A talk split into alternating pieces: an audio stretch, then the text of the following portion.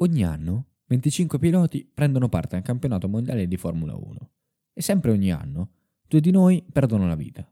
Chi può scegliere un lavoro simile? Non le persone normali, questo è sicuro, ribelli, pazzi, sognatori, persone che farebbero qualsiasi cosa per lasciare il segno e che soprattutto sono disposte a morire pur di riuscirci. Avete presente gli anni 70? Sì, quegli anni dove erano tante le cose che sembravano appartenenti a mondi profondamente opposti. E tra queste c'era sicuramente il binomio donna pilota. Sì, sembrava assai strano immaginarlo, ma ci furono delle piacevoli eccezioni a questa che era una regola non scritta.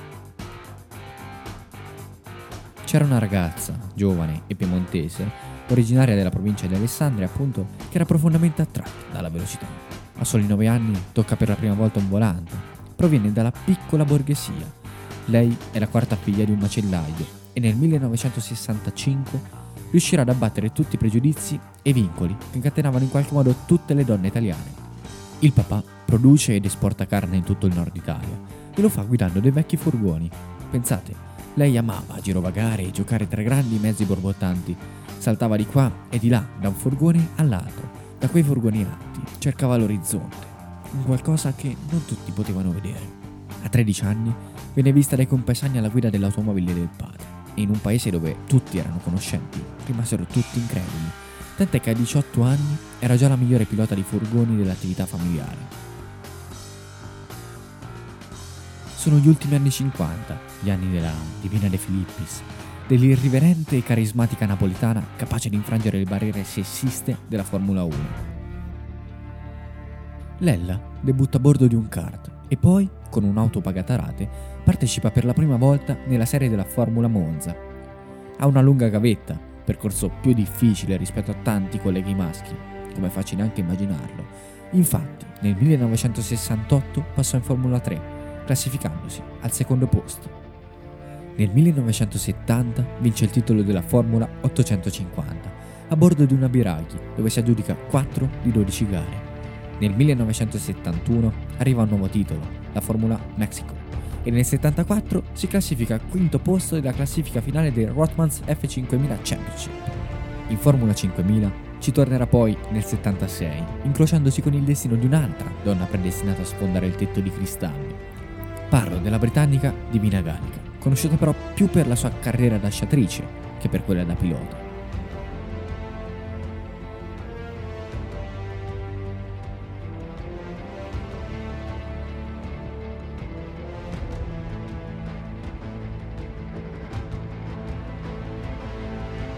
Vi sto parlando della storia di Maria Grazia Lombardi, detta Lella, perché il 26 marzo del 1975, sul circuito di Chialami, a bordo di una Mark 714 della Mark Engineering, si qualificò col 26 tempo, il 26 di marzo.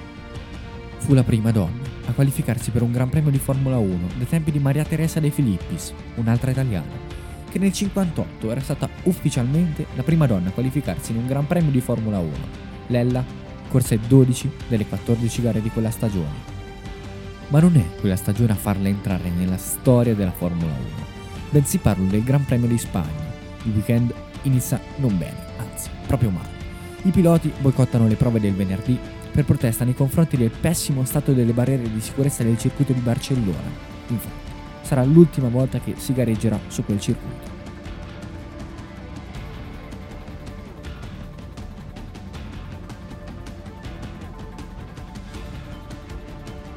Per fortuna, il sabato fu salvo e al volante di una Mark 751 della Lavazza Mark, la Lombardi si qualifica con il 24 miglior tempo. È parecchio distante dalla pole di Niki. Quel giorno tanti furono i piloti che si ritirarono a causa delle obbrobriose condizioni di pista. Tra questi, vi dico solamente un nome, Emerson Fittipaldi. Al 25 giro, la Hildy Stoneman perde la lettone, che vola in mezzo alla folla. Quella lettone provocò quattro morti e numerosi feriti. La gara logicamente fu sospesa e per la prima volta in Formula 1 fu assegnato ai piloti e alle scuderie, metà del punteggio non essendo stata percorsa la distanza minima.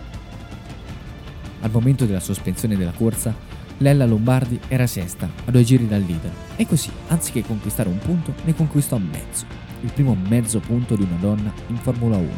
Nessuno riuscirà a ripetere un exploit di tale portata.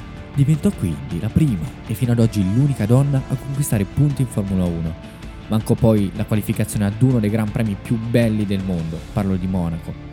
La Lombardi comunque correrà ancora, doppierà, anzi triplicherà la sua eroina De Filippis. Si qualifica poi ai successivi 9 Gran Premi, ma i risultati ebbero più un valore simbolico che effettivo.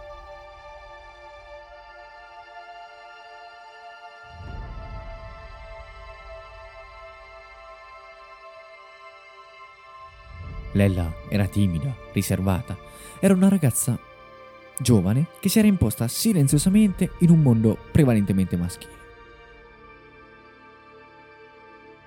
Il suo fu un vero e proprio record, che rimane ancora oggi imbattuto, anche perché mi viene da dire purtroppo. Ma altrettanto triste fu il suo ritiro dalle corse. Lella era malata di cancro e così nel 1988 decise di lasciare quel mondo che l'aveva elevata ai più importanti panorami mondiali del motorsport. Ma l'amore per i motori di Lella Lombardi da Frugarolo durerà ancora a lungo tutta l'ultima, crudele gara contro la morte. Così decise di fondare la scuderia Lella Lombardi Autosport. L'ormai leggendaria regina del volante verrà sconfitta da un cancro che la obbligherà a tagliare nel 92, l'unico traguardo indesiderato e purtroppo fatale della sua esistenza.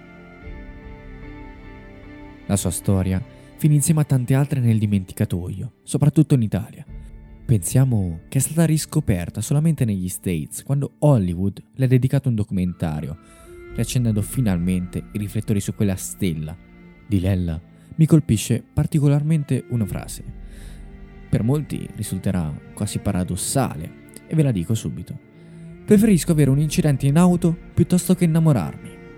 Perché sì, lei forte e giovane donna andata via da un territorio che non capiva o peggio rifiutava l'eccessiva emancipazione femminile, aveva dato tutto per raggiungere il suo sogno e tutto avrebbe dato per tenerselo stretto.